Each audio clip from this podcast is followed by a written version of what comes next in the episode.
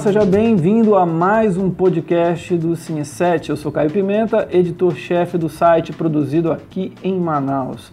Para você acompanhar o Cine 7 é só acessar o nosso site www.cine7.com.br. Nós também estamos nas redes sociais e aí todas as possíveis e imagináveis: Facebook, Instagram, Twitter, tem o YouTube também, enfim, todos os tipos. Os podcasts do Cine7 você pode encontrar lá no Deezer, SoundCloud e também no Spotify. Toda quinta-feira, a partir das 8 horas da noite, horário de Brasília, sai a nova edição.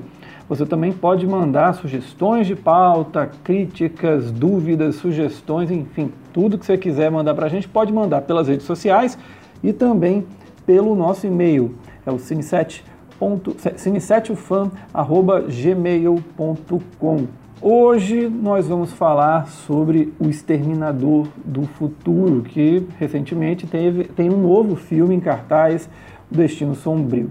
É, vamos começar com a equipe do Cine7. Ivanildo, é, seja bem-vindo mais uma vez. Acho que você está batendo recorde de participações em podcasts, hein?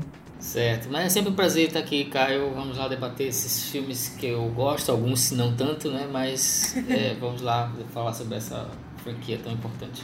A nossa convidada daqui de Manaus, do norte do Brasil, ela é editora, ela tem uma editora chamada Edição Folharal e da revista Folharal. Falei certo? Edições Folharal. Edições Folharal. E também tem uma página super é popular no Instagram, que é o Círculo Literário. Tudo bom, Tami? Tudo bem. Tami Rosas. Tami Rosas. Boa noite, agradeço o convite. É muito bom participar pela primeira vez do podcast do Cine 7. E é isso, vamos debater esses filmes que são muito com muitas controvérsias, mas... Tami, só para as pessoas conhecerem, explica um pouquinho como é que é a editora, a revista e também o teu trabalho no Instagram. Então, na verdade, eu comecei, acho que como a maioria, eu comecei com blog. E como a maioria também eu migrei para o Instagram, que é onde o meu público está agora. Eu falo sobre livros, principalmente, de vários gêneros, mas principalmente ficção científica e fantasia, que é o que eu mais gosto.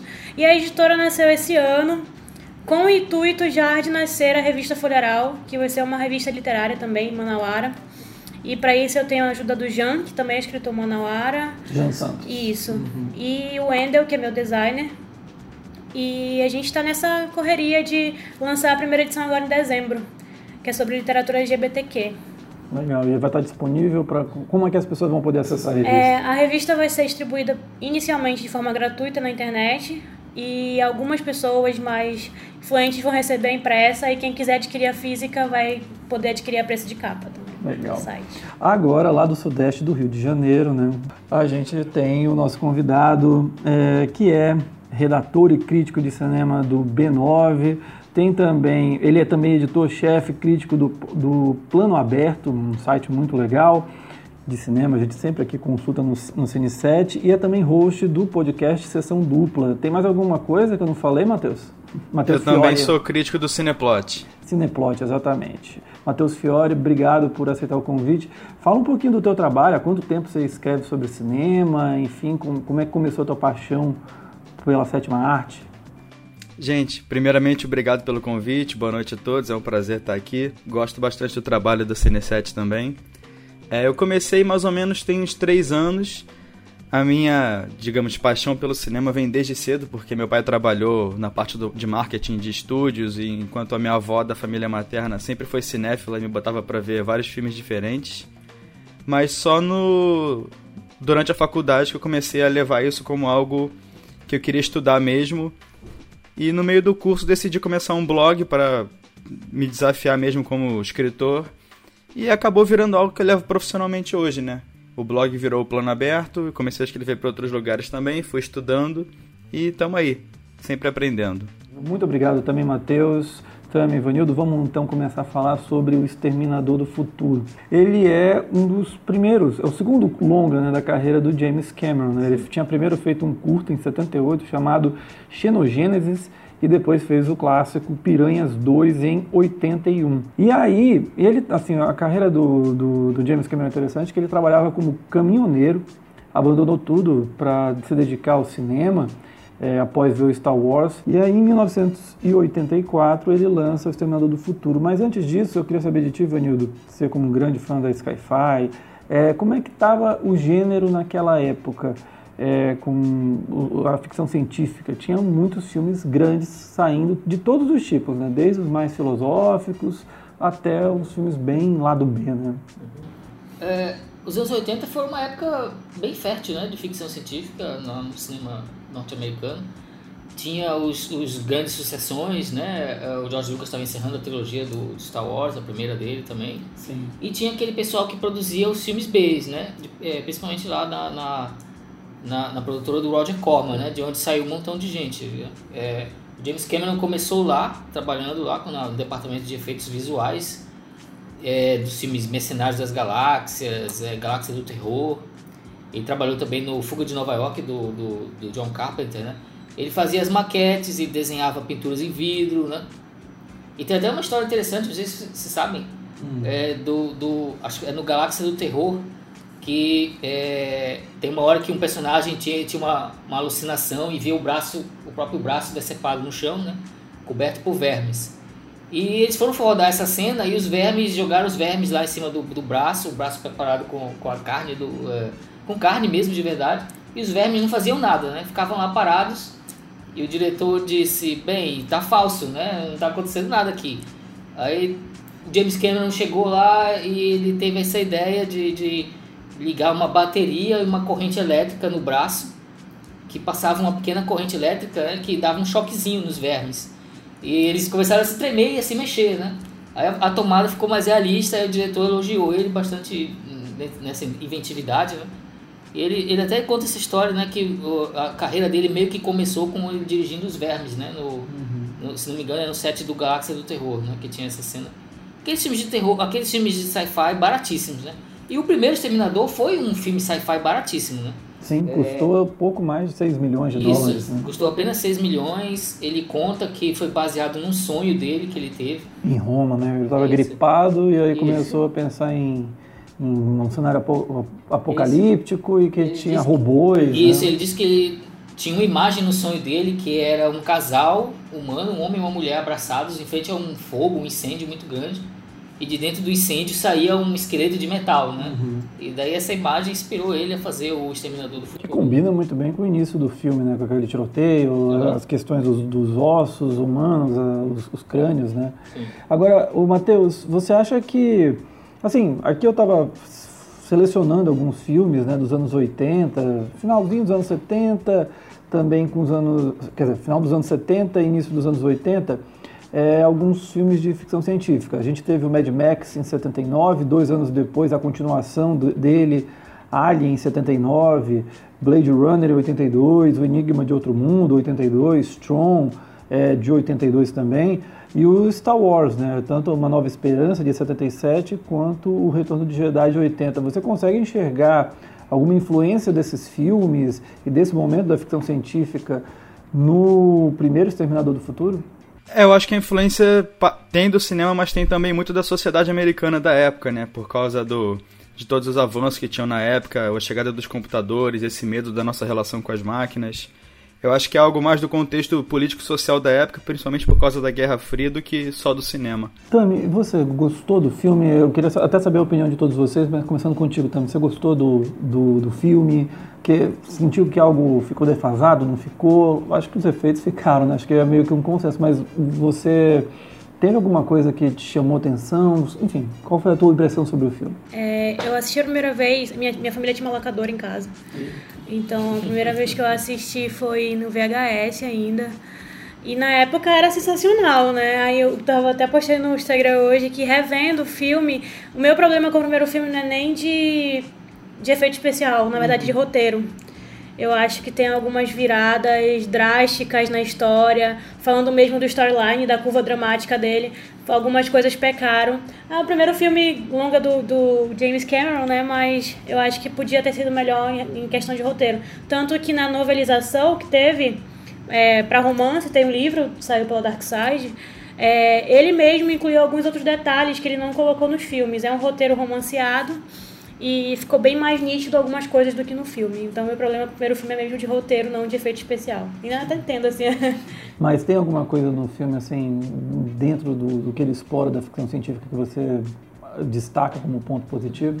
Eu creio que é, ele tenta também, ao mesmo tempo que tem esse, esse, esse cenário sociocultural, onde a gente tem um medo das máquinas, como o Matheus falou, é, ele tenta humanizar de alguma forma, né? principalmente no 2.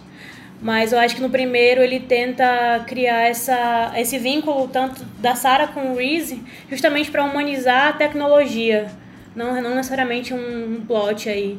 Mas eu, eu creio que foi isso. Eu acho que eu gostei muito dessa parte, porque na época os filmes não tinham essa, essa noção de humanização e eu gostei bastante dessa parte, tanto no filme quanto no livro. Ivanildo.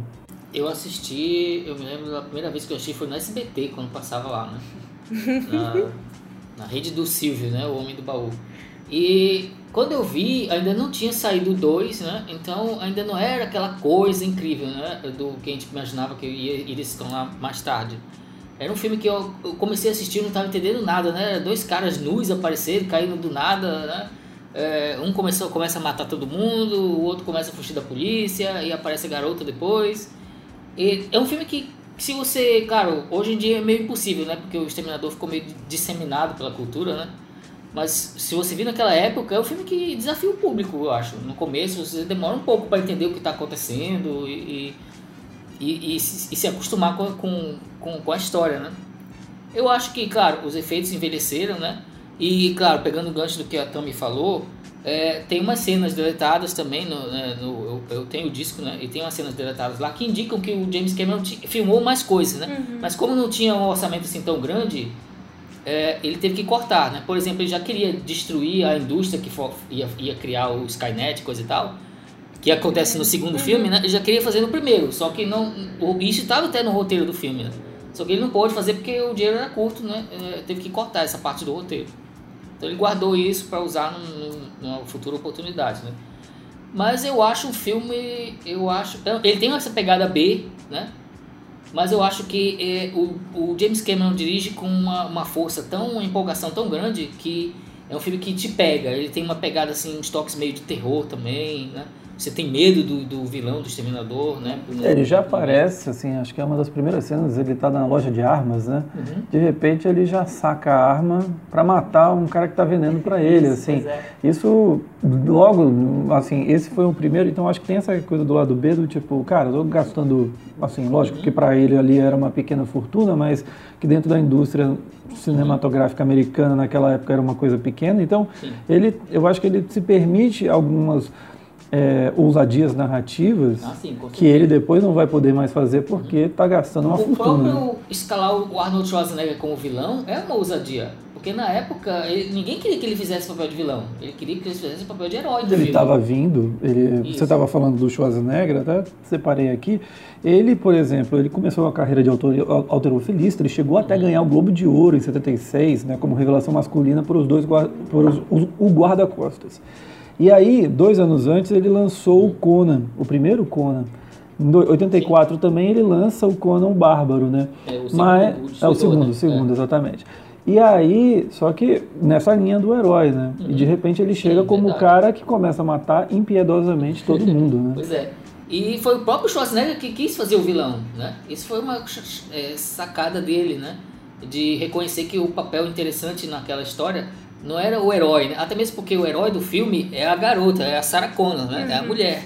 Isso foi outra ousadia também, né? Fazer da personagem feminina o ar, ela que tem o arco dramático na história, né? Ela que começa fraca, é aquela garota comum é, e no final do filme ela vira uma figura super forte, né? Então isso também foi uma ousadia, né? E é um filme que eu adoro, tá no meu DNA cinéfilo, eu, eu, eu tá certo, eu, os efeitos, né, os stop motion hoje em dia são meio estranhos, né? Aquela cena que ela tem um sonho e imagina o futuro também, que eu acho que é uma coisa que você é, não caiu muito bem, né? Mas é, eu relevo, eu, eu adoro né, o primeiro Exterminador. Eu considero até o melhor de todos, né? Tem muita gente que adora o segundo, né? É. Mas eu prefiro um pouquinho mais. Eu gosto muito do segundo também, mas eu prefiro um pouquinho mais a pegada do, do primeiro. Matheus, e você? É, eu ia falar muita coisa que o Ivanildo puxou já. Eu gosto muito do segundo, mas eu acho que meu favorito é o primeiro porque eu acho que ele é o filme que mais conversa com o momento que o momento social em que ele foi que ele saiu no cinema, porque tem essa questão do terror e a máquina é tratada como um monstro mesmo, sabe? Tem muita questão da silhueta, do olhar, essas coisas que a gente vê em, em monstros clássicos do cinema. Eu gosto bastante disso.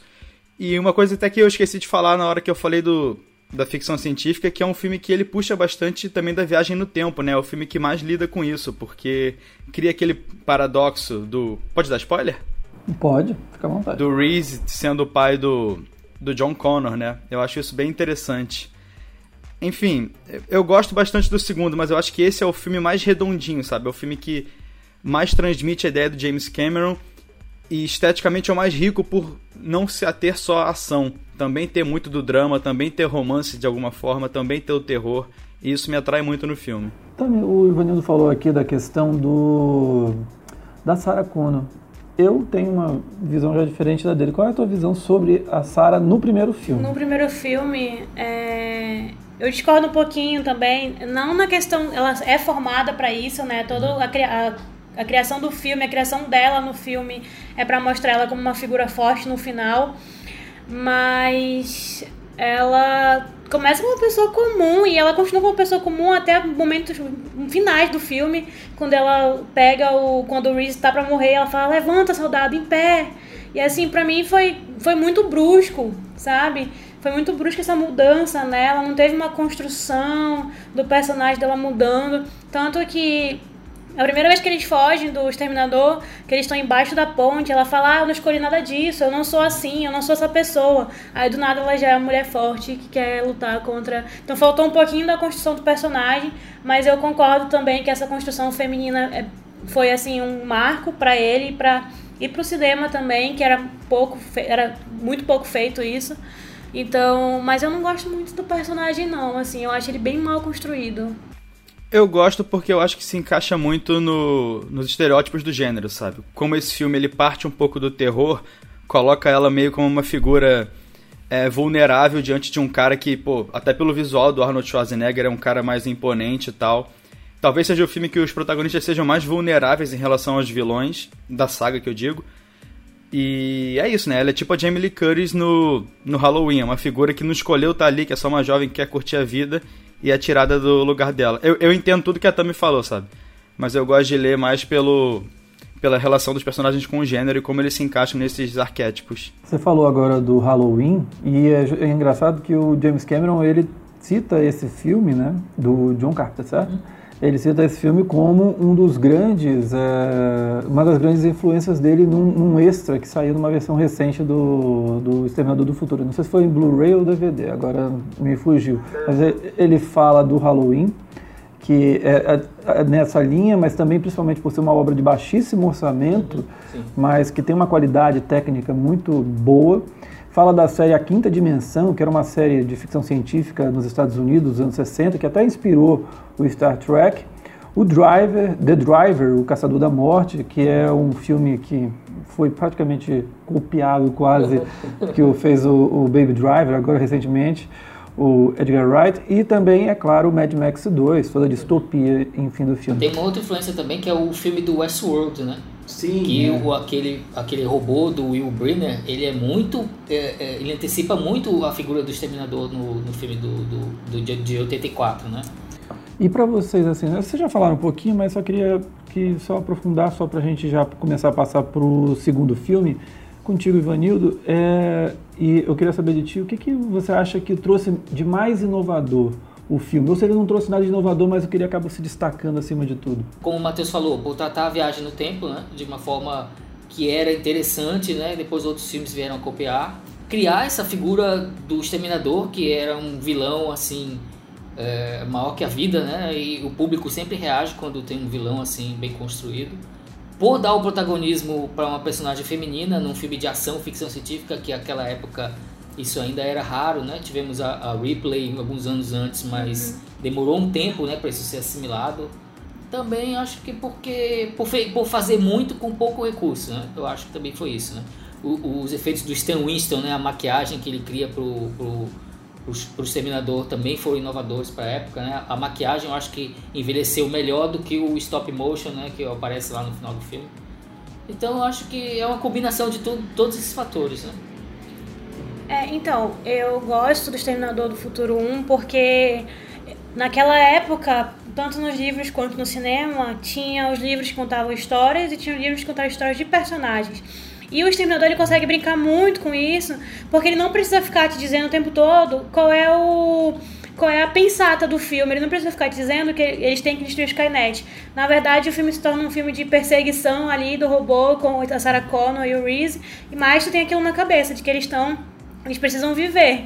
Então ele não precisa ficar tipo, mostrando cenas do futuro, por exemplo. Ele não precisa ficar fazendo esse jogo de flashback o tempo todo para te lembrar da história. Ele constrói isso muito bem durante a construção do filme. Eu acho, eu acho que foi a primeira coisa que me chamou a atenção. E principalmente também essa questão da viagem no tempo. Porque foi a primeira vez que eu assisti esse loop temporal. Eles estão no loop temporal, né? Uhum. Então é, foi a primeira vez que eu vi um filme assim e foi a que mais me chamou a atenção. Vamos então agora avançar sete anos no futuro, agora já uns sete anos, vai. E vamos para 1991 com o Exterminador do Futuro 2, Julgamento Final.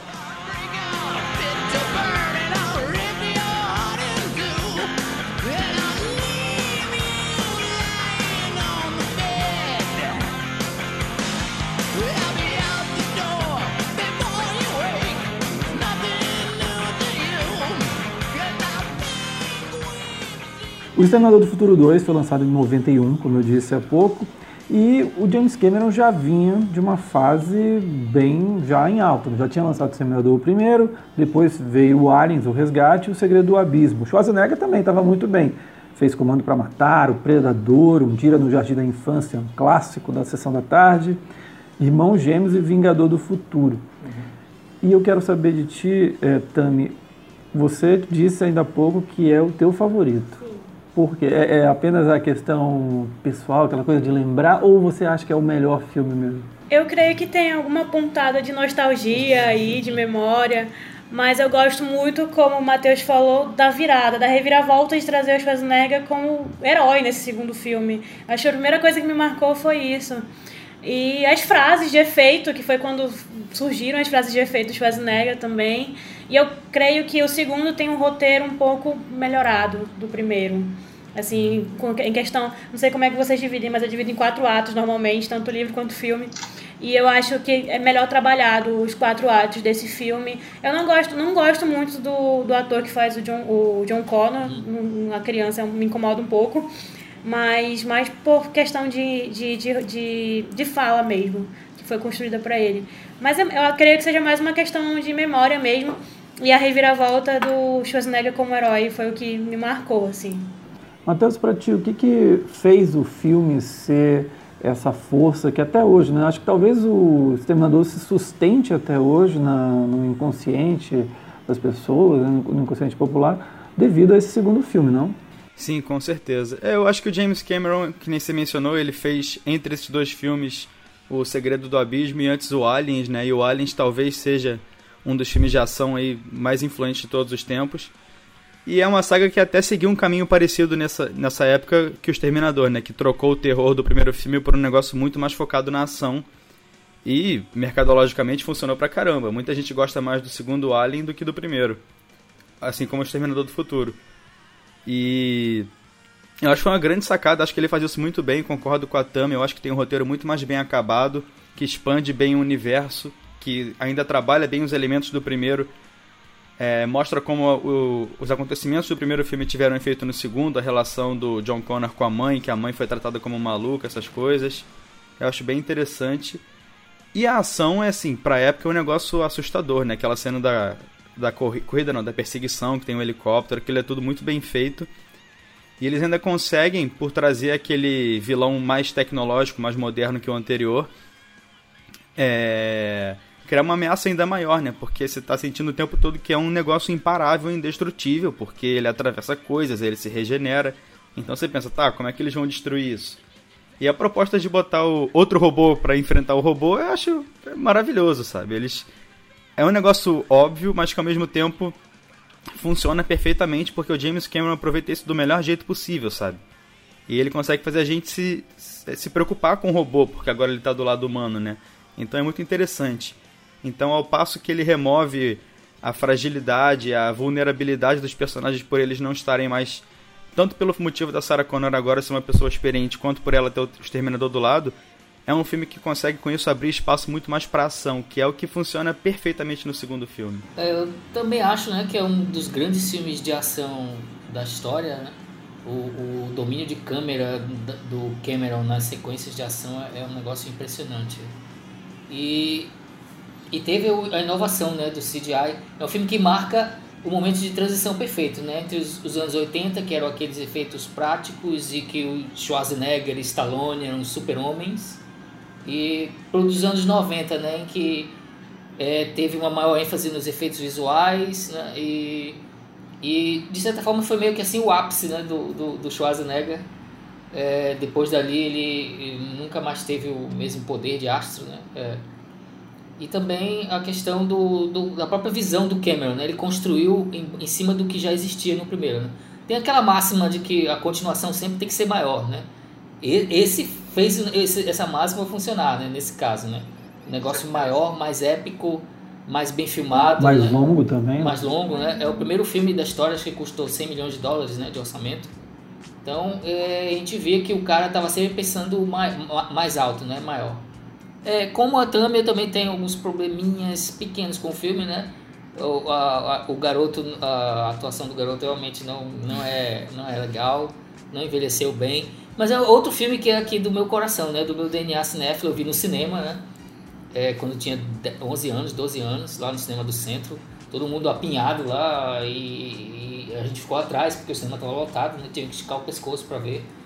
E foi aquela emoção, né? A gente nunca tinha visto nada como aquilo, né? Assim, em termos de efeitos, termos de efeitos, efeitos visuais, visuais, dentro do cinema. É engraçado que até hoje, né? Eu acho que se mantém, né? Não, ah, tem uma uhum. outra coisa ali que você pode até dizer que não, não envelheceu bem, mas e sabe a por maioria... se mantém? Porque eles conseguiram integrar isso com truques de câmera, com efeitos práticos. Gente, é um filme que a gente pensa que tem muito CGI, mas não, se a gente for rever hoje, a gente vê que muita coisa é maquiagem, é, truque de câmera, às vezes ele coloca atores gêmeos, né? Para mostrar que o, T-1000 se transformou em um, ele escalou gêmeos, né? O truque mais velho do, do cinema. A irmã gêmea da, da Linda Hamilton aparece no momento, né, para criar a ilusão. Então, é, tem essa mistura, né, do CGI novo da época com truques é, clássicos do cinema. Isso ajuda, né, o negócio a ter envelhecido bem. É um filme que até hoje as pessoal de hoje, é, as plateias de hoje, se vissem assistindo o filme ainda é, assistem tranquilamente, porque é um filme que envelheceu muito bem. Acho que o fato do vilão do segundo ter características assim de transformação, de habilidades muito mais descoladas da realidade, isso ajuda a gente a não se preocupar tanto, não se incomodar tanto, sabe? Porque o primeiro era um robô com uma carne em volta, esse segundo é um negócio que fica até pastoso em alguns momentos. Então, mesmo que não envelheça tão bem, que eu não acredito, mas é um negócio que, como não existe, como não é, não é verossímil nem um pouquinho, sabe?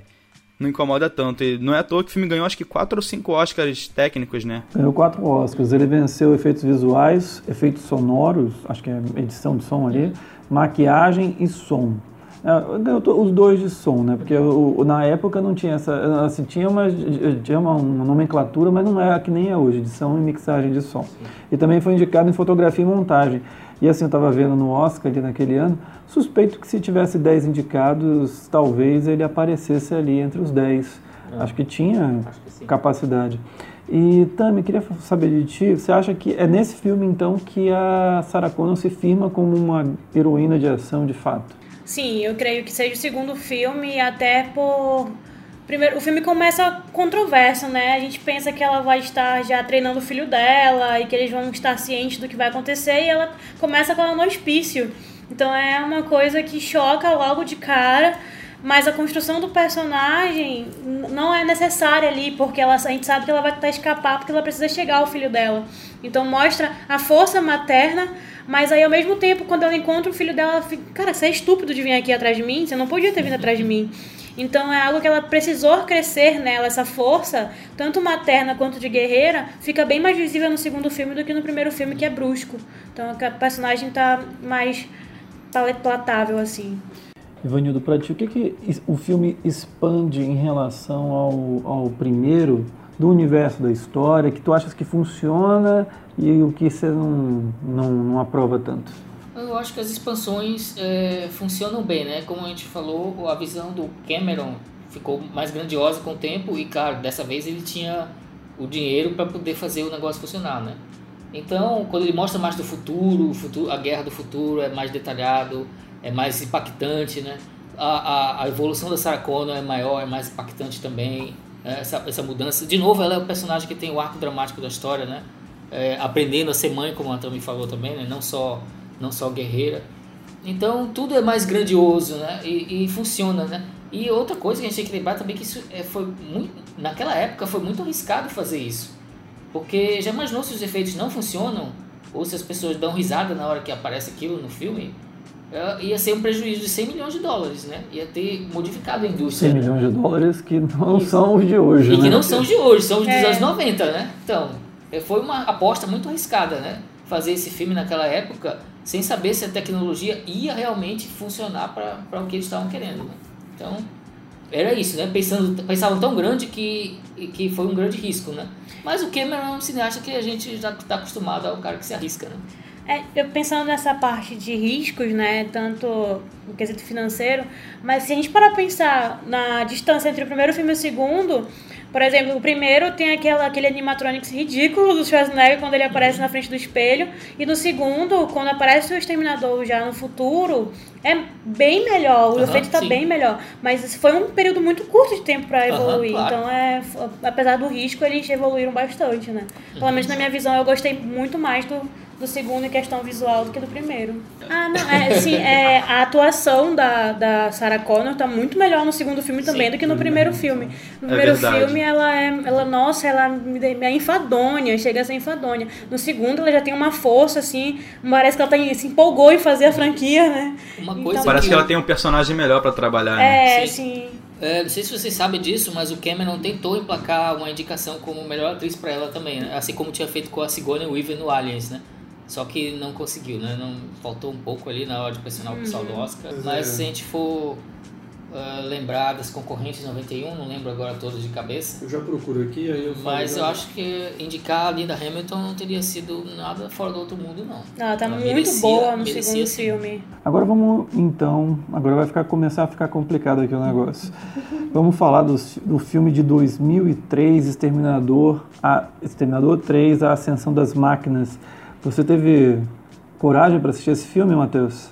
Dá um desânimo geral, né? Quando a gente sai do segundo filme e entra no terceiro. Tava tão legal, mas.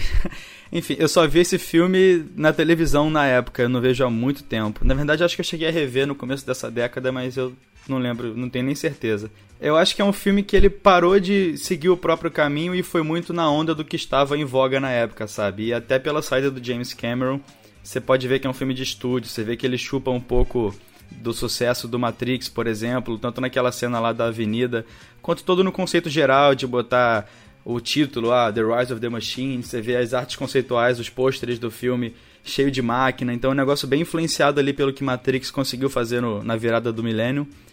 Só que é um filme que ele já chega virando o universo todo do avesso. Salvo engano, a Sarah Connor já tá morta quando o filme começa, né? Então, é um filme que ele aposta em muita coisa que, na minha opinião, não dá certo porque ele tá tirando o que tava de melhor da série, sabe? A Sarah Connor tava muito bem no segundo filme, finalmente tinha se tornado uma personagem importante. E você começa o terceiro botando o protagonismo com um personagem mais desinteressante, que é o John Connor, sabe? Ele sempre foi muito mais um, um dispositivo do filme do que um personagem importante. A própria Tammy falou que ele é super simploriamente escrito no segundo filme. E no terceiro o cara já é um dos principais, sabe? Então eu acho que foi um, um, erro geral ali de proposta mesmo, sabe? E mesmo dentro dessa proposta, eu não acho que eles conseguem fazer muita coisa nova porque eles apostam em algo que ficou datado, né? Repetir os efeitos era algo que não chamava mais tanta atenção na época.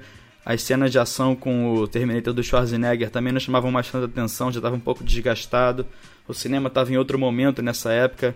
As pessoas buscavam por uma ação muito mais, entre aspas, realista. Foi a época que estourou o, John, o Jason Bourne, esse tipo de filme. E enfim, eu acho uma decepção total. Talvez seja o pior da saga entre os que eu vi. É, falando sobre isso, Ivanildo, eu queria saber de ti que era uma questão assim. Eu assisti os dois, os dois primeiros Exterminadores do Futuro, e a sensação que eu tenho, mesmo que ele explore as viagens no tempo, tem bons personagens. Pelo menos eu acho que se não são grandes personagens, são pelo menos personagens muito, muito carismáticos. Que tem uma força impressionante. O Schwarzenegger, mesmo a Lena Hamilton. É, e aí o Matheus citou aqui o Matrix, que além de personagens carismáticos, ele tem uma história muito forte. Coisa que, assim, sinceramente, aí já falando por mim, você pode discordar, fica à vontade. Que eu acho que o Exterminador nunca teve. Ele conseguiu construir bons, bons personagens, teve grandes é, efeitos especiais importantes, um diretor que tem um controle muito grande é, sobre a história. Você acha que quando ah, chegou em 2003 o terceiro filme, as pessoas com o Matrix na cabeça, e aí também vindo outros filmes de fantasia, a gente tem que pegar, estava começando o Harry Potter, o Senhor dos Anéis, você acha que isso também atrapalhou? É, assim, as pessoas falaram, elas começaram a ficar um pouco mais exigentes e talvez isso tenha atrapalhado de algum modo o Exterminador? Sim, eu concordo, né? Eu, é, é claro, né? na minha opinião, que o Matrix, como conceito, é um filme muito mais sofisticado do que o Exterminador do Futuro, né? Mas vamos voltar aqui um pouquinho é, no tempo para lembrar como nasceu esse Exterminador 3, né? Eu não sei se vocês lembram ou sabem, né? Quando o James Cameron foi fazer o primeiro lá atrás, ninguém queria que ele dirigisse, Sim. queria que ele, que ele, que ele vendesse o roteiro, né? Para dar para um diretor com mais experiência e coisa e tal dirigir. E ele não vendeu o roteiro, ele segurou aquele negócio e ele disse: Olha, se vocês. É, eu renuncio né, aos direitos sobre o Exterminador do Futuro se vocês me deixarem dirigir. Né? Ele até brinca né, que parece que com os produtores ele, ele recebeu um dólar, né? para vender os direitos para os produtores para deixarem ele dirigir, né? Foi a outra aposta dele, né? Talvez a mais, a, mais arriscada do, do começo da carreira dele. E deu certo, né? Só que é por isso que o Exterminador do Futuro virou a, a salada que virou, né? Porque de anos e anos os direitos eram vendidos, chegavam os novos produtores que queriam fazer de novo outro filme. E por isso saiu 3, né? O 3, o James Cameron, por um tempo, pensou em fazer um terceiro, mas desistiu da ideia e os produtores queriam fazer mesmo sem ele e, e se não me engano a Linda Hamilton já estava meio que aposentada das telas, não queria mais atuar e acho que esse é um dos motivos, o motivo principal pelo qual o personagem dela não está no 3. Então só tem o Schwarzenegger mesmo, né, para vir para esse terceiro filme. Eu particularmente, né, eu vou discordar um pouquinho aqui do Matheus, porque eu acho o terceiro filme um filme B divertido, eu acho um filme B legal que dá para você ver num domingo à tarde chuvoso e ele é tranquilo. Eu gosto mais dele, por exemplo, do que do, dos que vieram depois. Eu acho ele melhor do que os que vieram depois, né? É, mas então é isso, né? Ele chega nessa época em que a ficção científica e os grandes espetáculos estavam mudando assim na consciência do público. E também tem a, é, mas ele não fez feio não, ele fez, fez uma boa bilheteria não, ele, ganhou o, seu, o seu, seu dinheirinho lá. Ele arrecadou 400, 400, 433 uhum. milhões de um orçamento de 200 milhões. Sim.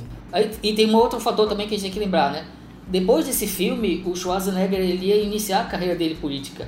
Então acho que ele pensou na mente dele que aquele seria o último filme dele, pelo menos por, por vários anos, né? Uhum. Então ele meio que acho que queria se despedir com o personagem mais famoso dele deixar a galera ali lembrando do Exterminador, coisa e tal. Isso lhe deu uma Mas força também, também já estava numa né? fase assim que o auge da carreira dele foi ali nos ah, anos sim. 90, depois do Exterminador ele emendou uma sim, série de sim. bons filmes. Pra mim o auge dele é o Exterminador 2. Sim. Dali pra frente ele já começa a decair, né? Fazendo. É, aí ele fez, por exemplo, é. de, assim, ele já ele ainda era um astro popular, sim, né? Claro. Porque eu era moleque e todo mundo uhum. falava muito dele, mas ele já não vinha numa fase tão boa. Por exemplo, os, os últimos filmes antes desse terceiro, desse terceiro filme é Batman e Robin Efeito uhum. Colateral, que é aquele da Colômbia, né? Isso, é. O Sexto Dia, que é uma ficção científica bem uhum. mais ou menos, e o Fim dos Dias, que ele luta contra o, o, o diabo, né? É. Mas no... Todos, todos ah, só filmaços, né? Entre aspas, né? e você também, você acha que... Porque assim, os, antes de passar o filme é dirigido, uma informação, é pelo Jonathan Mostow, eu uhum. acho que é o nome dele, que só tinha feito, fez poucos filmes antes, uhum. é o, entre eles o Breakdown, né? Ele fez o Breakdown, Russell. que é um suspense bem é um bacana, filme legal, é bonzinho. A Claire, a Claire Dance, que vinha uhum. do sucesso do Romeo e Julieta, e o Nick Stahl, que acabou sendo talvez um dos mais apáticos John Connors da história. é, é para você essa turma, assim, sem muito cacete, que nem o, o do James Cameron, todas as situações. Eu acho que isso prejudicou o filme? Eu creio que sim. Na verdade, o que me incomoda mais do terceiro filme é realmente a, a escalação do elenco. Uhum. É, o John Connor não conseguiu se salvar do segundo filme, já não gostei dele, no terceiro gostei menos ainda. mas o, a, a, que me incomoda mais eu acho que é a robô, que é a TX, né? Ah, sim. Eu é. creio que não foi uma boa escolha, não tem a. Ela não tinha. E a gente percebe também que eles querem claramente repetir o segundo, né? Sim, é uma. É um remake do Exatamente. segundo, basicamente, né? Exatamente isso, é quase o mesmo roteiro e eu creio que esse, esse dinheirinho que eles fizeram, na verdade, foi surfando na onda do segundo. As pessoas esperavam que fosse tão bom ou melhor que, o segundo filme e acabaram recebendo esse a ascensão das máquinas aí que pra mim não faz diferença nenhuma na franquia. Tanto que o próprio James Cameron agora, né, já cortou aí da linha do tempo. Agora, eu não sei vocês, mas a única coisa que eu me lembro de fato desse filme, porque eu tive que procurar algumas cenas, assisti o filme agora pro podcast, mas eu nem lembrava direito. Mas o final do filme era bom. Sim, Que o é final o que. filme eu acho, eu acho bem aqui tem spoiler, não podem aí, mas é que tem. que é o que começa a guerra de fato, Sim, né? sim. Sim. Ali o filme ele entrega algo que eu não imaginava que ele seria capaz, assim, acabar com Uhum, um final triste, digamos assim. É, eu acho o final bem interessante, o final corajoso. Cara, o filme tem esses problemas, né? Mas eu acho que aquele, aquela decisão deles de fazer o final, é, o paradoxo, porque o James Cameron, é, a concepção dele é que sim, a gente pode mudar o futuro, né? Aí fica cada um com a sua concepção, é, é, cada espectador com a sua concepção, né? Ele é um cara que acredita sim, que a gente pode mudar o futuro, né? Ele termina o segundo filme dizendo isso. Mas se não, e se não der pra mudar, se tiver que acontecer, né? Essa é uma avenida que eu acho que o terceiro filme explora e naquela cena final acho que faz até um bom trabalho, eu acho. E querendo ou não, é o que a gente espera, né? Nos dois primeiros filmes a gente espera a guerra chegar, Aham. ele cria esse sentimento de meu Deus, tá chegando, vai acontecer, e no terceiro filme acontece, né? Uhum. No- logo no finalzinho do filme. E tudo isso culmina, a guerra, a guerra chegou, em 2009 a gente é brindado com aquela maravilha chamada O Exterminador do Futuro, Salvação, com o Christian Bale, que tinha, tava, era o Batman né, do momento Sim. e tal. Tinha acabado de fazer o Cavaleiro das Trevas, né? Sim, exatamente. E o maravilhoso ator, o Sam Worthington, né? Esse pra mim, assim, eu tenho uma verdadeira implicância com ele, porque ele é o cara mais inexpressivo da história do cinema. Tem gente que fala que o Charlton O Heston- erro é ele não ser um robô no filme, né? é, ele- talvez ele seja um robô da vida real, né? Mas ele é horroroso. Esse rapaz, eu não sei qual é o problema dele. Eu tenho, eu tenho ódio, porque você pega o Avatar, é um filme tem seus problemas e tudo mais, mas eu acho que seria muito melhor se tivesse um bom ator. Né? Se você bota um Leonardo DiCaprio ali, dava uma vida Só que o maior. Matt Damon quase fez o Avatar, né? Pois é, podia ter sido o Matt Damon, seria mil vezes melhor. Mas Uhum. e aí o Exterminador foi lá colocou os dois num filme que teve muitos problemas de produção. é, entre eles, um áudio vazado do Christian Bale dando um piti lá, ameaçando o diretor de fotografia do Coloca um filme. pouquinho desse áudio aí. A gente bota, vamos botar agora. Kick your fucking ass! I want you off the fucking set, you prick! I'm sorry. No, don't just be sorry. Think for one fucking second. What the fuck are you doing? Are you professional or not? Yes, I am. Do I fucking walk around and rip down? No, shut the fuck up, Bruce. Do I want? No! No! Don't shut me up. Am I gonna walk around and rip your fucking lights down in the middle of a scene? Then why the fuck are you walking right through? Ah, da da da da, like this in the background. What the fuck is it with you? E o filme não chegou a ser um fracasso absoluto, ele fa- faturou do- 371 milhões de um orçamento de 200 milhões, também não foi grandes coisas. Mas você, Matheus, alguma lembrança do filme, se é que é possível ter alguma, alguma memória desse filme? Cara, eu lembro vagamente, mas eu lembro de não odiar o filme na época eu gostei, né? Só que ele é de 2005 ou 2006. Aliás, não, mentira, ele é depois, porque eu já era mais velho. É É 2009. 2000, 2008? 2009, isso. Então eu tinha 16 anos, né? Então eu era uma criança idiota, então na época eu me diverti muito. Mas te falar que o que eu mais lembro do filme hoje mesmo é o pedido Christian Bale que eu fico vendo de tempos em tempos no YouTube. Mas acho que, assim, lembrando, assim, tentando puxar também, eu sei que é difícil, então não te culpo. É, Uhum. Tem alguma coisa que ele trouxe pra saga, pra franquia, que você acha que foi uma boa ideia ou não? Tudo é muito mal executado. É, ele é o primeiro filme que foca mais no futuro mesmo, né? Que mostra o que aconteceu antes de tudo aquilo, por que que os robôs tiveram que voltar, etc. A guerra de fato. As únicas memórias que eu tenho são essa, o áudio vazado, a participação do Anton Yelchin, que ele que faz o Kyle Reese, se eu não me engano, né? Falecido recentemente. E o fato dele mostrar aquele futuro que a gente sempre ouviu falar, sempre teve um vislumbre aqui e ali, mas que nunca de fato viu, e esse filme mergulha totalmente nisso, né? Esse, eu acho, esse é um filme que eu acho que sofreu mais com a, com a comparação com Matrix do que o terceiro filme. Porque a gente sempre imaginou, ah, um filme ambientado na Guerra do Futuro vai ser demais, vai ser muito, é muito emocionante. Só que não é o James Cameron dirigindo, né? Então, é, a gente já tinha visto Guerra contra as Máquinas dos filmes do Matrix, O diretor, na verdade, é o MCD, né? Que é, É. o cara que fez aquelas maravilhas também, As Panteras, Panteras. 1 e 2, né? Então, Sim, é. já não dava pra esperar muita Pra mim é coisa. um diretor muito fraco. É um filme que eu concordo com o Matheus. Se não fosse o áudio do Christian Bale, eu acho que o mundo já teria esquecido esse filme. Porque é a única coisa que, que ficou marcante dele. Eu lembro que tem uma ideia que é até interessante, né? De fazer o John Connor ser meio máquina, né? Botar aquele coração de máquina nele. É uma ideia interessante que acabou sendo modificada ao longo da produção, porque eles mudaram o roteiro, né? A princípio, pelo que eu, é, que eu andei lendo sobre a produção do filme, o herói do filme seria o personagem do Sam Worthington, né? Só que quando ele conseguiu. E o John Connor seria uma participação pequena. Só que quando conseguiram o Christian Bale para fazer o, o John Connor, eles aumentaram o papel dele, modificaram um pouco a história e virou aquela salada, né? Então acabou tendo, sofrendo por isso também. Então, é, o terceiro filme pra mim é muito obsoleto também. Passou, é o quarto já? É o quarto. Ah, não, é o quarto, né? O Dia da Salvação, perdão. Aqui é tão memorável que a gente É, o Dia da. Salvação. E aí, pra mim ele é tão obsoleto, mas o que me chamou a atenção nesse filme é que finalmente mostrava o John Connor descobrindo como eles iam fabricar os Terminadores, né? Uhum. Aquela parte que ele chega na base, vê o que a- as pesquisas em tecido vivo humano e começa a montar a, a montagem dos robôs Tem e o tal. Schwarzenegger CGI, né? Sim, É. tem o dele de CGI. Só que é só isso também, porque o- o que eu esperava, pra mim, a, a ideia da franquia de, de Exterminador do Futuro é justamente mostrar como ia chegar essa guerra, como a, a humanidade ia, ia lutar contra os robôs e o roteiro é uma porcaria. O John Connor, eu gostei finalmente de John Connor, que foi o Christian Bale, mas também o filme não entregou nada. Então, pra mim, não faz diferença nenhuma, assim, na, na franquia, na, na saga, né? Eu tava vendo o- a ficha técnica do filme, né? E assim, vocês lembram se- da, da, da Helena Bonham Carter no filme? Ela tá no Lembra? filme? Ela tá no Nossa! Você lembra? Ela tá no filme, né? Ela faz quem? Ela faz, acho que é uma diretora da, da Skynet que recruta o Sam Worthington pra Deus, virar é robô. verdade!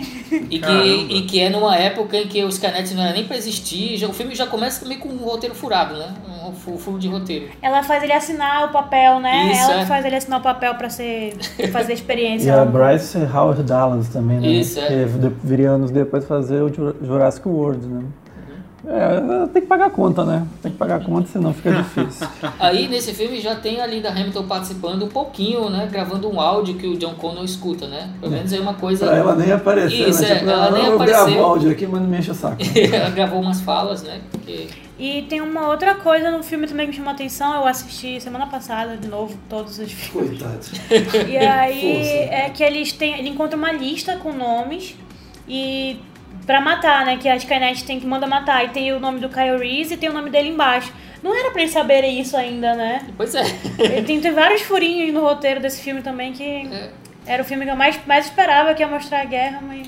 Falando em furo, vamos avançar mais seis anos para chegar em 2015, quando a Daenerys, a Emilia Clarke, entrou, entrou em O Exterminador do Futuro Gênesis.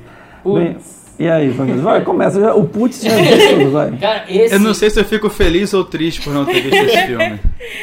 Cara, o Gênesis é um dos piores blockbusters que eu já vi na minha. que eu tive o desprazer de ver no cinema. Sério, um dos piores blockbusters que eu vi na minha vida. Posso, pode- podemos dizer que é uma merda, usar palavrão mesmo? É uma merda. É um filme que é uma merda, na minha opinião. Nada se aproveita, é o pior Ele estraga Futuro. né, é. o, o filme. O, assim, ele muda até mesmo a lógica do que aconteceu antes. Pois né? é, esse é um completo atentado, nada, nada presta. Na minha opinião, nada se salva ali. Nada.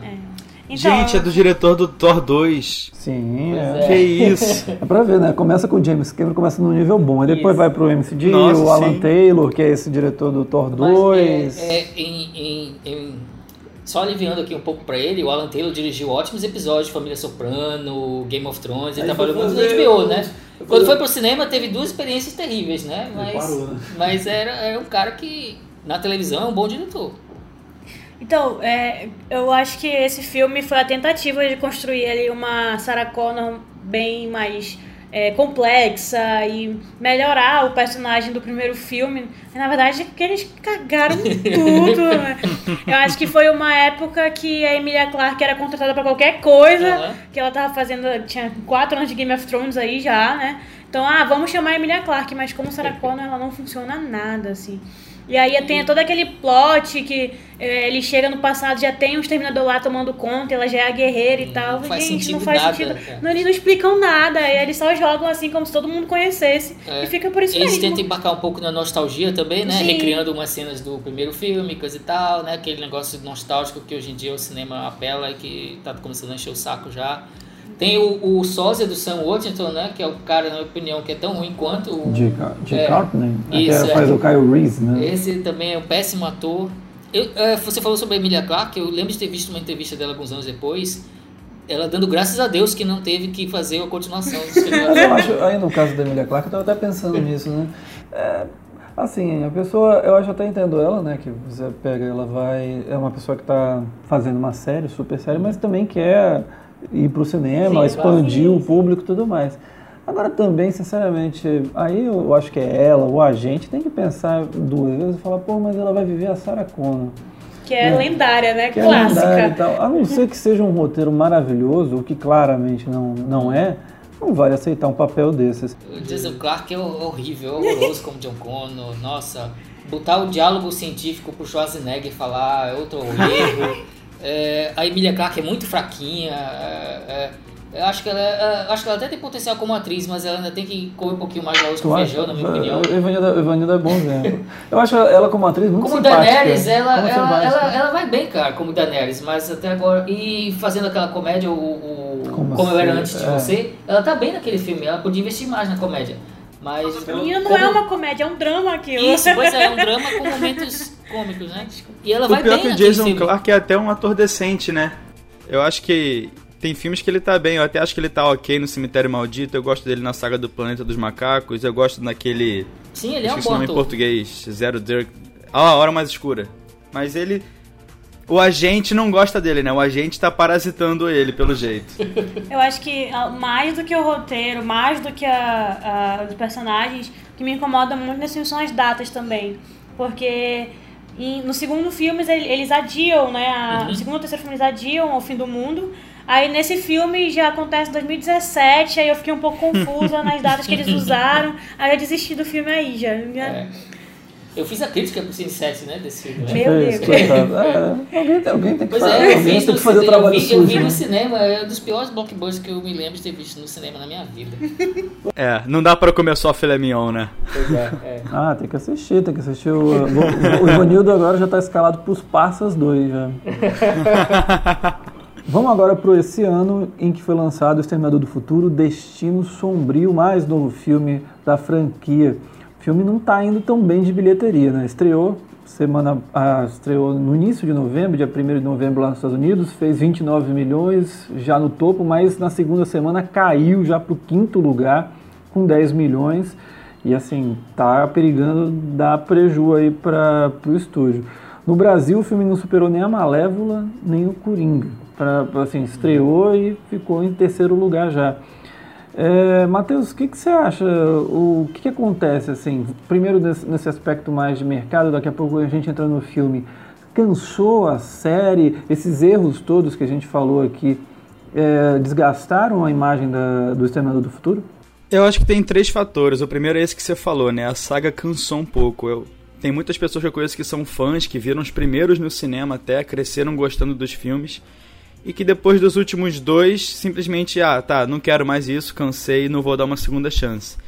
Mas eu acho também que é uma saga que não se comunicou tanto com os novos públicos, sabe? Ficou muito pra trás, porque os filmes mais recentes não são bons, não fizeram sucesso e também não teve nenhuma obra adicional, não teve, sei lá, nada que expandisse mais o, a, a, a marca. E além disso, eu acho que o filme se deu mal também por estrear numa época complicada, né? Disputar com Malévola e Coringa, que foi um sucesso muito acima do esperado. Se, se não me engano, o filme bateu um bilhão ontem. Eu acho que isso prejudicou um pouco. É, eu concordo né, com tudo que o Matheus falou aí. Todos esses fatores atrapalharam e o que mais atrapalha foi realmente, na minha opinião, o maior deles foi o desgaste mesmo da franquia, né? Depois do, do 3, do 4, do, do Salvação e do, e do Genesis, eu acho que é difícil alguém querer é, ter interesse pela franquia de novo, mesmo com o James Cameron voltando, né? O que aconteceu? É que a gente, a gente chegou num ponto que tem mais filmes ruins do que bons na saga, Sim, né? Sim, pois é, é. Aí o que aconteceu? É, acho que foi em 2017, 18, os direitos voltaram pro James Cameron, né? Porque tem um prazo de tempo, né? Uns 30 e poucos anos, 25 e poucos anos, o direito volta pro, pro criador, né? Então por isso que ele voltou agora, né? Porque os direitos é, de parar, parou aquela zona de vender os direitos para cada um, para cada fulano e o cara vai e faz um filme, voltaram pro James Cameron, né? E ele decidiu ver se arrumava a casa, né? Só que chegou tarde demais, né, na minha opinião. É, mesmo ele trazendo, cuidando do roteiro, desenvolvendo a história e trazendo de volta a Linda Hamilton e colocando o Schwarzenegger até como coadjuvante, né? Que é uma, é uma, uma, uma decisão interessante. É, mesmo assim, eu acho que chegou tarde, né? Demorou muito para fazer isso e agora não, não tem mais jeito. E é um filme sem apelo, né? Porque você pega os quatro personagens, os, os quatro atores principais, a Linda Hamilton, pff, gente da minha idade não sabe quem é pois essa. É, o Arnold Schwarzenegger. 20 e poucos anos sem, sem fazer filme, né? Pois é, o Schwarzenegger, o pessoal já não liga mais porque ele fez muita besteira. Nos 90 ali ele se matou de fazer comédia ruim, fez aqueles dramas fracassados, tipo Sexto Dia, Colateral. Natália Reis, eu, a maioria das pessoas não sabia quem era. E a Mackenzie Davis, apesar de ser uma boa atriz, ela também não é uma atriz muito popular, né? Então não teve nenhum apelo, assim, além do nome da saga. E Matheus, é, você gostou do filme? Pra ti, quais são as maiores qualidades, os maiores defeitos da produção? Cara, eu gostei. Eu acho que o filme ele consegue dialogar bastante com os tempos atuais, que é algo que o primeiro e o segundo fizeram muito bem.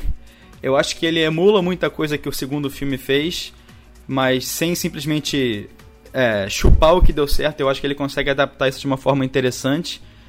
Eu acho que é um retorno às raízes, de certa forma, que moderniza um pouco a saga. Não é assim um filmaço inesquecível, vai estar no meu top 10 do ano, mas é, é um filme decente, sabe? Eu acho que ele devolve a dignidade para a saga, que é, é, o mínimo que eu esperava.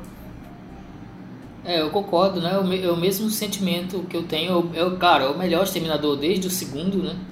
É, eu também acho que copia muita coisa do segundo. Tem uns toques de personalidade novos? Tem, né? Mas ele também segue muito, muito bem aquela estrutura do, do segundo filme, na minha opinião.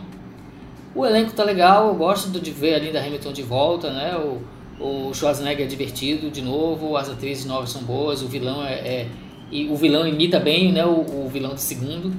Então é um filme que é, ele, ele te diverte, na minha opinião, enquanto você está assistindo, mas ele chega com atraso, né? Como eu falei, é, depois de você sair do cinema, uns 15 minutos depois já começa a, a sumir da memória, né? Sim. E é, é um filme assim que ele também dialoga muito com assuntos atuais, né? Sim. Porque, como o Matheus falou, no, em relação ao primeiro, o que eu acho que é muito interessante realmente é aquela questão que você percebe que há um clima de medo da, do que a tecnologia ela pode oferecer às pessoas. É, esse filme ele não aborda tanto talvez os temores tecnológicos, digamos assim, mas ele aborda uma série de questões que você tem hoje em dia. Por exemplo, a questão da fronteira me mexicana, ali como é que é, é o trato né, com os, os americanos, com quem está tentando chegar ao país. É, uhum. A própria personagem, né, a protagonista é uma, uma protagonista latina, né? Uhum. E tem também a questão dos drones, né? Essa, uh, alguns pequenos momentos, é lógico, isso não é o, o centro da, da, história, talvez eu acho que esse seja o grande problema. Esses assuntos todos que estão por ali, por exemplo, o protagonismo feminino também. É, você tem três protagonistas praticamente o filme inteiro. Talvez acho até que faltou um pouquinho de coragem para tipo tirar o Schwarzenegger, poderia até tirá-lo da história. Que você segura ali com as três. Mas, e aí tem a questão que eu falei dos drones, né, que hoje em dia é uma questão muito, assim, lógico, que ele não trabalha isso, mas tem essa questão dos drones dentro de uma, de uma zona de combate, de que mata e pouco se importa. É, vocês acham que isso de alguma maneira casou com, com o universo da trama ou foi mais uma questão de conectar apenas no momento que está tá, tá sendo vivido aqui pela, por nós e não, não, não traz nada de novo para o universo da franquia Matheus? É, eu acho, eu concordo com você, eu acho que ele ainda acrescenta um, um conceito bem interessante, que é essa iminência das máquinas substituindo as pessoas nos empregos, né? Porque mensalmente sai alguma pesquisa falando, ah, em 2030, sei lá, 30% dos empregos vão ter acabado por causa das máquinas e dos algoritmos, blá blá. Isso é um negócio que tá ali o tempo todo no filme. No tempo todo não, né? Mas no começo do filme, porque o irmão da protagonista perde o um emprego na fábrica, eles falam, ah, são essas malditas máquinas. E o vilão surge justamente nessa cena que o irmão dela tá perdendo o emprego. Então acaba criando essa relação ali um pouco alegórica da máquina chegando para tomar o lugar da pessoa e exterminar ela, né? Então eu acho que ele conseguiu adaptar isso bem num filme de ação decente. Eu acho bem interessante isso, apesar de não ser uma ideia que é tão bem trabalhada no filme, sabe? Eu acho que fica muito ali no começo e no final, mas no meio é ação, ação, ação, nostalgia, ação, ação, ação e depois volta para isso. Mas no geral eu acho que pelo menos pelo menos ele mostra alguma ideia nova, alguma ideia que faz sentido dentro da saga, que respeita e que traz alguma modernização. E Ivanildo, tu achas que o, o o Tim Miller, né, o diretor do filme, que fez o Deadpool e tal, você acha que ele conseguiu trazer algo novo, algo diferente? Ou é um filme que você percebe que tem muito o, o James Cameron, com aquela imagem, aquele produtor meio Jerry Bruckheimer, né, que o diretor é só uma figura lá no, no, no set de filmagem. Como é que você viu a adesão dele nessa, na, na franquia? Bem, eu vejo a mão do Tim Miller um pouquinho nas cenas de ação, né? Quando a gente é, relembra o Deadpool, tinha aquelas sequências bem cartunescas, parecia um desenho animado. Né? É, eu sinto um pouco disso na sequência de ação desse novo filme, né? Especialmente no final, que o, o avião está explodindo, os personagens estão voando, coisa e tal. É, é, é, vai um pouco ali por esse lado do, do, do, cartunesco, né? Mas, claro, o quem manda no resto do filme é o, é o Cameron, né? A visão do cara e, e o Tim Miller tá ali meio como diretor de aluguel. Faz um bom trabalho, né? Mas é, seguindo as ordens do chefe, né? Isso pra mim é claro. Vamos então, eu queria saber de ti, Tami, já saindo um pouquinho aqui do, desse último filme, qual é o legado? Uma pergunta para vocês três, já vão pensando aí.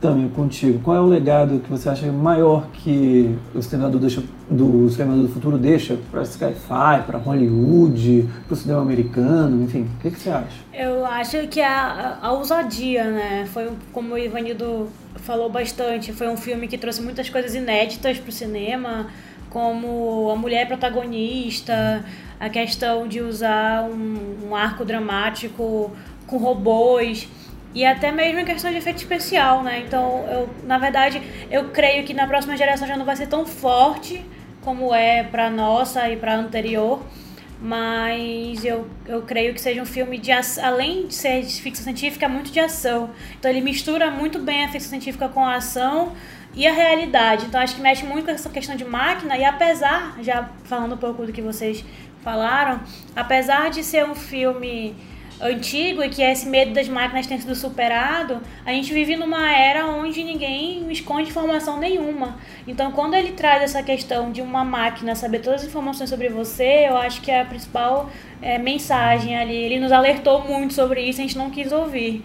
Putz, muito bom, muito bom, verdade. Nesse filme agora tem isso, né? Uhum. Que eles estão lá no meio Sim. da de uma, da montanha, você tá pensando, estão isolados, bichinhos, nada, é. lá tá até alguém vendo.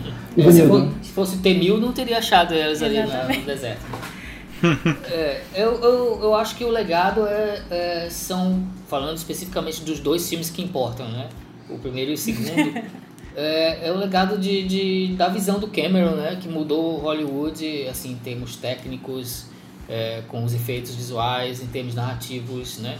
Em abordar a história de viagem no tempo, né? E, e claro, a, o Exterminador do Futuro virou meio que um paradigma né, de filmes de viagem no tempo.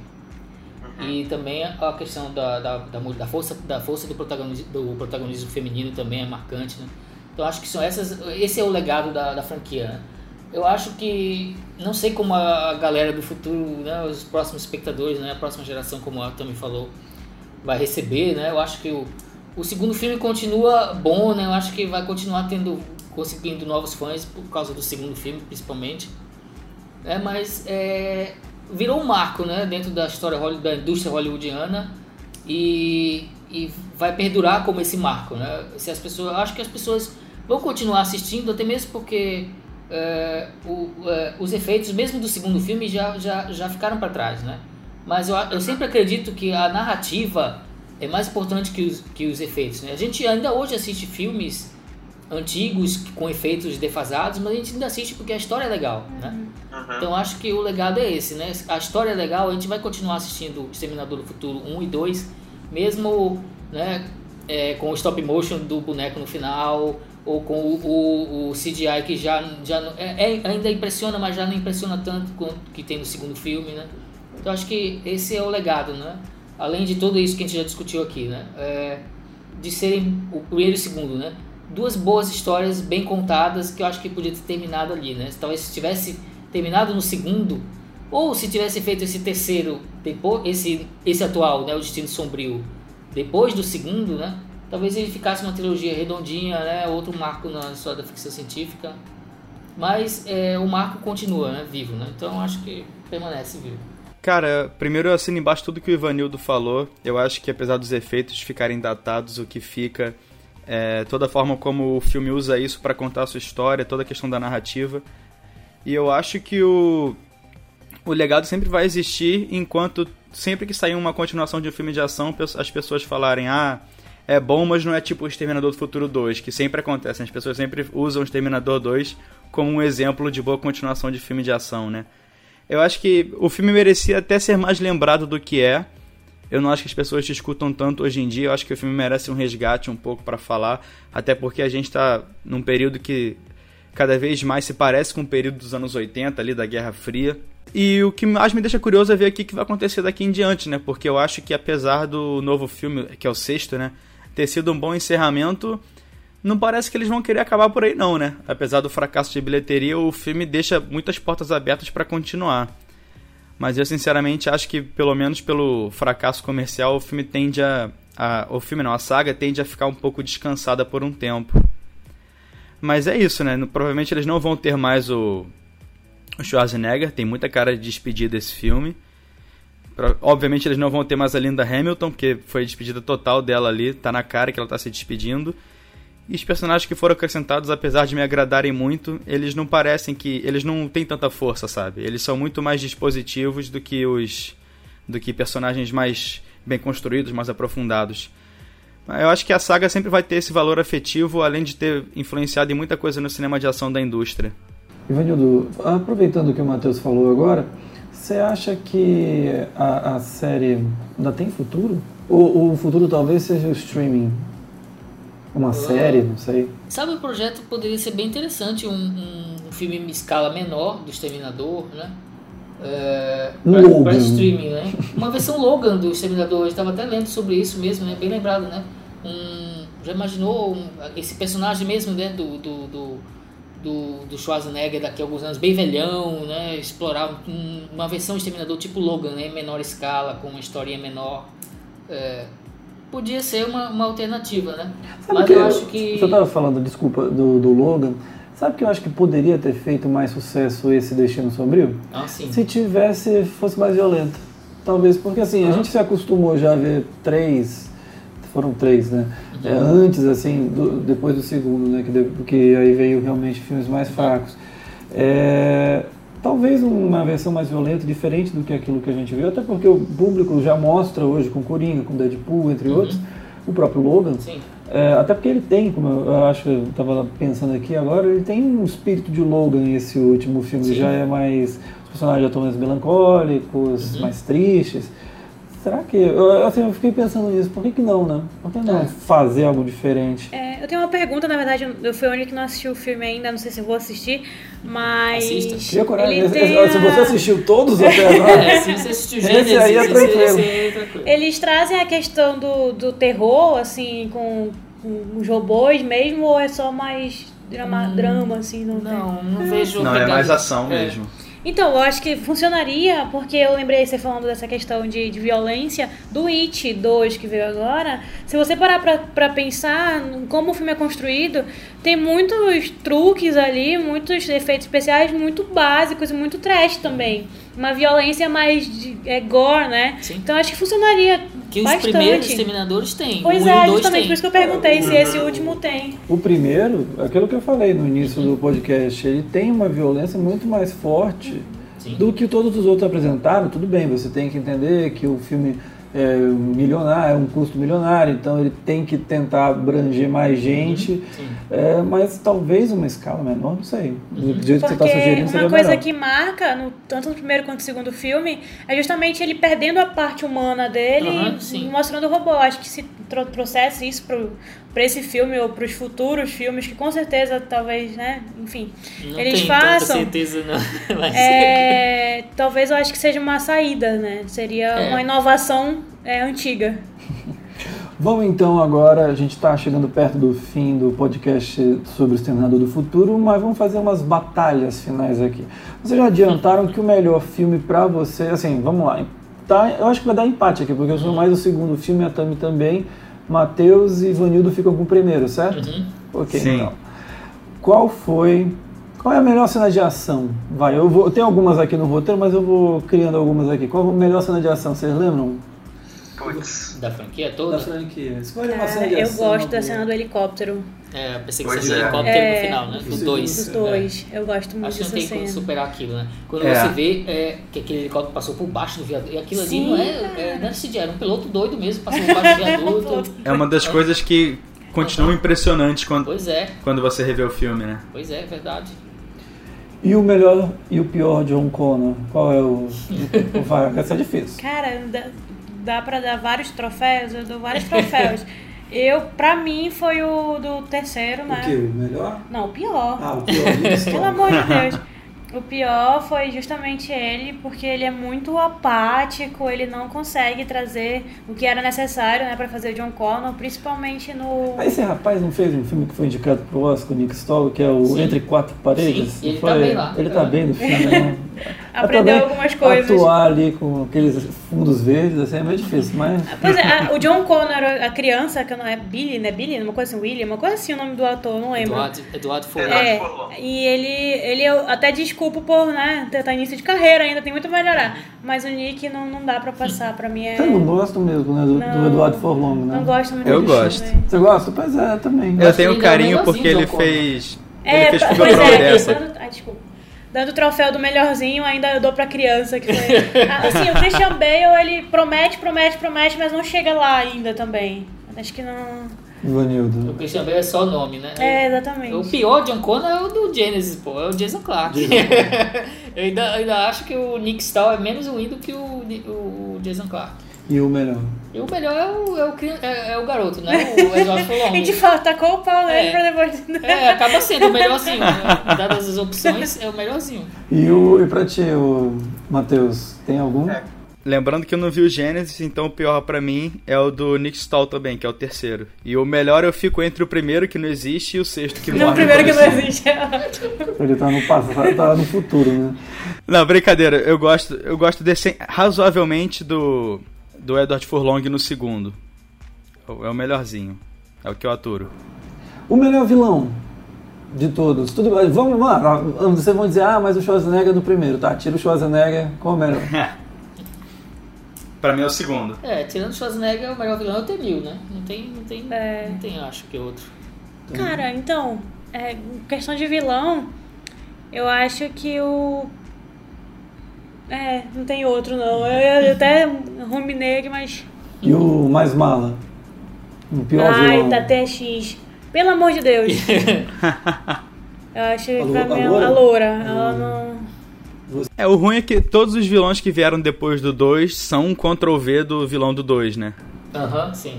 Olha, É, eu, tá, aquela eu, sequela eu, eu mesmo. acho chato o desse último. É muito chato. Ele não tem carisma, ele, ele não morre, aquela praga, é muito chato. Uma hora Ele ele- imita o, o, o Robert Patrick, né? Não. Claramente. É, mas ele imita mal, né? Porque É. ele não tem carisma. Eu acho que uma coisa que irrita nesse último filme, voltando só, é que não acaba aquilo lá. Ele, ele, ele é É. interminável, assim, Podia sabe? ser mais curto, né? Podia, podia sim. A, a cena é Quanto ter tempo de filme é esse último? São duas, umas duas horas, horas. e dez. É. Só que não tem o ritmo que o James Cameron consegue Uhum, empregar. sim, né? claro. Aí é mata o filme, porque vai ficando. Agora, tem uma das cenas mais maravilhosas, absurdas, que é a- as duas lá no fundo da represa. Aí a mulher tá atirando com água pra tudo quanto é canto. Eu falo, minha filha, pra que, que tu tá atirando? Vai entrar água, vou morrer afogado. não tem o menor sentido. Ela tira com uma vontade. Eu, hum, não, não faça isso, pelo amor de Deus. É foda porque o primeiro ato é muito grande, né? A Sarah Connor só aparece lá com uns 40 minutos de filme. E tem uma hora que o filme parece que vai acabar, porque ele deu uma baixada muito forte no ritmo, e tem mais 40 minutos ainda, então caraca, não acaba. Aquela do, aquela do avião demora muito, se estende muito. É, né? eu não vou assistir, gente, Sim. é isso. Já decidi que eu não vou assistir. Não, já assistiu Assiste em casa, assiste em casa então. Mas Já assiste. assistiu Gênesis, pode assistir qualquer coisa. E vamos, o pior filme. Gênesis. Gênesis. Matheus? É, como eu não vi o Gênesis, é o 3 pra mim. O 3. É, o 3. Eu ainda salvo só o final mesmo, mas é, é fraco. Ah, não, tem o Salvação, pô. Não, o Salvação. 3 é bacaninha, pô. Vocês são... Eu Não, prefiro Salvação. Salvação, sinceramente. Salvação é cruel. Não, Até Salvação porque é tem o, o ator lá que eu detesto, né? Mas. Ah, não, mas o Gênesis, não, ninguém barra o Gênesis, Gênesis, não. não, não há como. A Emilia Clarke é simpática, gente. Ela é legal. Hum, Ela, ela é fofinha, não? Ela tem cara Não. desesperada o tempo todo. aham. Gente, é isso. Eu agradeço muito, muito, muito. Matheus, brigadão. De novo, assim, queria que você só falasse, as pessoas que querem conhecer o teu trabalho, gostaram de te escutar aqui, como é que elas podem acessar, onde é que elas podem encontrar tuas críticas, seus textos, enfim. Ah, planoaberto.com.br, que é o site onde eu escrevo a maioria das minhas críticas. b9.com.br, onde eu escrevo umas 3, 4 críticas por mês só, porque não é o, o tema do site não é cinema. E agora no Sessão Dupla, que é um podcast que eu estrei semana passada, que semanalmente eu vou ter algum convidado diferente para falar de algum filme. Aí é só procurar nas redes Sessão Dupla Pod, de podcast, ou procurar nos aplicativos de podcast, no Spotify mesmo, que já deve estar lá. Legal, sai, é, é, é, sai, desculpa, todo dia? Todo dia não, mas sai, sai quando? Assim, a periodicidade? Semanal. Mas já tem três episódios lá. Beleza, então. Matheus, muito obrigado, valeu mesmo, tá bom? Pô, eu que agradeço, foi um prazer estar aqui com vocês, adorei o papo. Tami, também, muito obrigado. É, queria que você falasse mais uma vez para o pessoal que te escutou aqui, está conhecendo pela primeira vez, como é que pode conhecer o teu trabalho, enfim. Ah, eu queria agradecer primeiramente o convite, foi muito boa a conversa. É, vocês podem me seguir no Circo Literário, arroba Circo Literário no Instagram, e o arroba Revista Folheral, que a primeira edição sai agora em dezembro. Para quem quiser dar uma lida, dar uma olhada, só procurar no nosso site também, que é vai ser revistafolheral.com.br. Legal, Tami, muito, muito, muito obrigado mesmo, valeu e a gente vai chamar mais você em breve, fique tranquilo. Pode chamar. Sim. Ivanildo, também legal. muito obrigado, mais uma participação sua aqui no podcast, já, tá, já vai pedir gol no Fantástico, já vai pedir música no Fantástico já. Obrigado. É sempre legal participar, eu adoro, né? Conversar sobre cinema e com vocês também, foi um prazer de novo. É isso, gente. Muito obrigado também a você que escutou a gente aqui no Spotify, Deezer e SoundCloud. Lembrando que o Cine7 você pode encontrar a gente no nosso site www.cine7.com.br e também nas nossas redes sociais: Facebook, Instagram, Twitter, YouTube e alguma outra que tiver por aí, porque a gente tem muito, muitas redes sociais. Mandem também contato, mandem sugestões de pautas, críticas, sugestões para o nosso e-mail cine7ufan.gmail.com. A gente se encontra na próxima quinta-feira em mais um podcast do Cine7. Até lá, tchau!